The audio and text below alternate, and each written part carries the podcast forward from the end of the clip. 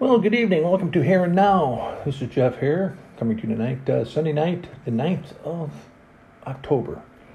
And beautiful Los Angeles, California. Just want to talk a little bit about sports, a little bit, run around the Illinois area, see what happened this past weekend, some interesting stuff.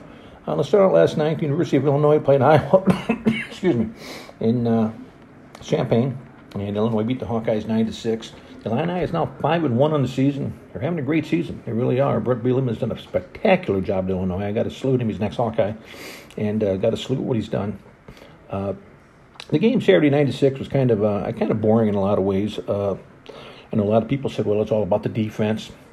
Personally, uh, I think it was somewhat of that. I think it was also really bad offense, especially on Iowa's part. Iowa's offense rate is 130th in the nation, and they show it week in and week out. They just excuse me, still battling after effects of pneumonia here.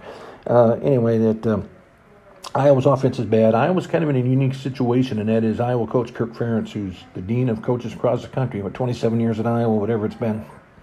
Uh, he's got a $45 million buyout, $44 million buyout. He's not going anywhere. They're not going to buy him out. Iowa's kind of caught in a situation, and I don't think they want to, really. He's in a, he's Iowa's all-time winning coach, done a lot of great things for the university, but he's kind of in a situation where he doesn't have a boss.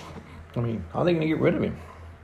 And that offense, as bad as it is, I mean, they, I, I don't know, I think they can be beaten by New Trier High School. I mean, uh, really, that offense can't move on anybody.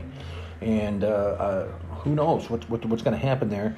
Uh, but right now, I'm, looking at Iowa's schedule. They got maybe they can beat Northwestern, maybe they can beat Nebraska. I'm not sure they can come up with too many more wins on top of that.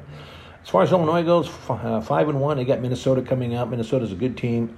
I really like Illinois' defense, though. they're all over the field. One thing about Illinois, I think in the Iowa game, had their quarterback DeVito stayed healthy, I really think it might have been a different outcome. He's, a, I think, a spectacular player. He runs that offense beautifully. And when he went down, I think the team changed somewhat. I think the complexion of the game changed. The whole tone, just the way the game was being played, changed. Illinois is a good team. I think the, I think they will beat Minnesota, regardless who their quarterback is. But uh, and Bret's done a spectacular job there. And uh, what more can you say? You know, he's playing good football right now. Beat Iowa nine to six. Uh, got the late field goal in and won the game, and that's what you have to do. Moving on, let's talk about the Bears a bit. The Bears won today, uh, Sunday. Or I'm sorry, they lost today, Sunday. Uh, they lost 29 to 22 to the Minnesota Vikings.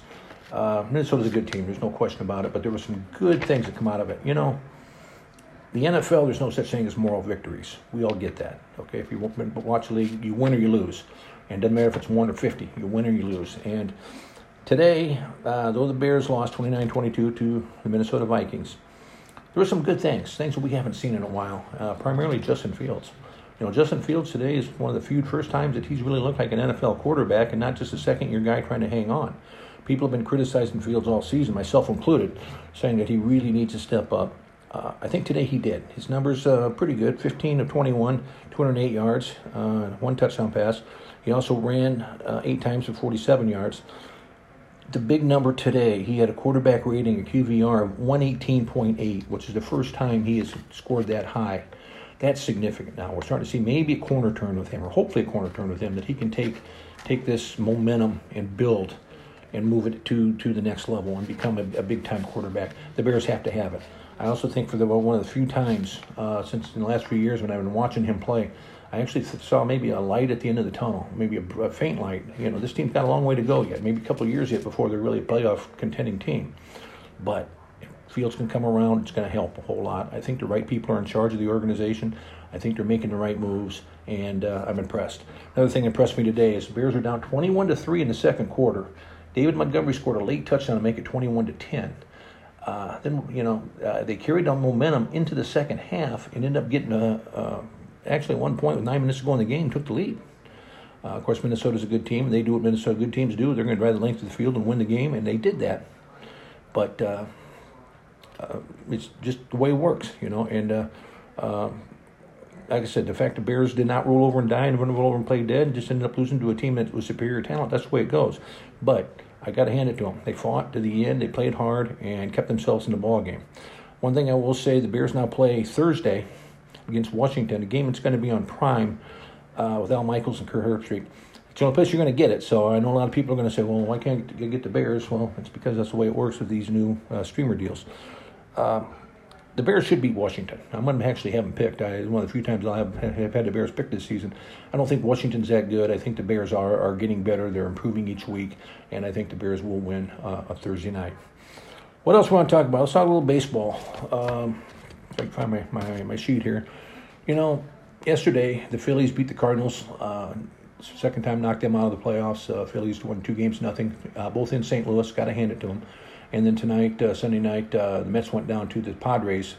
Uh, Padres, Musgrove is phenomenal tonight, just pitching with one hitter all the way to the, what, the seventh inning, something like that. Um, you know, I don't root against the teams to win or to lose. A lot of people do. They don't like the Cardinals or they don't like this guy, that guy. I rarely root, root against a team to to win or lose. What I root for is what, what I feel is the good of the game. The good of the game is the team can, you know, like the Phillies can come out two days before you know, the end of the season or two days and qualify for the playoffs and then go out to play a blue blood at St. Louis and knock them out. I mean, that's just that's good for the sport. It's good for the fans. It's good to get the excitement in. And uh, now they go out there and they're going to play Atlanta, the Red Hot Atlanta Braves. And it's the same with the Padres. Padres did the same thing. They go out there and knock out a, a team that really had great aspirations for it. That is good for the fan base. It's good for the excitement. A good build up what's good for baseball. Um, However, I think now as we get into it, you really want to see going from here into the championship and into the World Series. You really want to see the best teams win now, and I guess that's the way I always look at it. It's like the NCAA basketball tournament. You know, it's always great when Fairleigh Dickinson can go out there and knock out Gonzaga. But on that uh, first Monday night of April, when it's all said and done, you still want to see Duke and Kansas. You still want to see the best teams play, and that's kind of I think the way it is with the World Series. It's great. Hey, spectacular. Hey, you know the, Phillies won. They hadn't won in years. Same with the Padres. I mean, they haven't won in years. Great to see these people win, but let's get the best teams in, you know.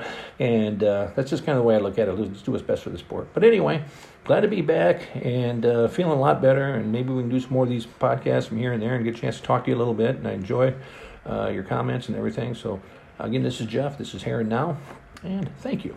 Have a good evening.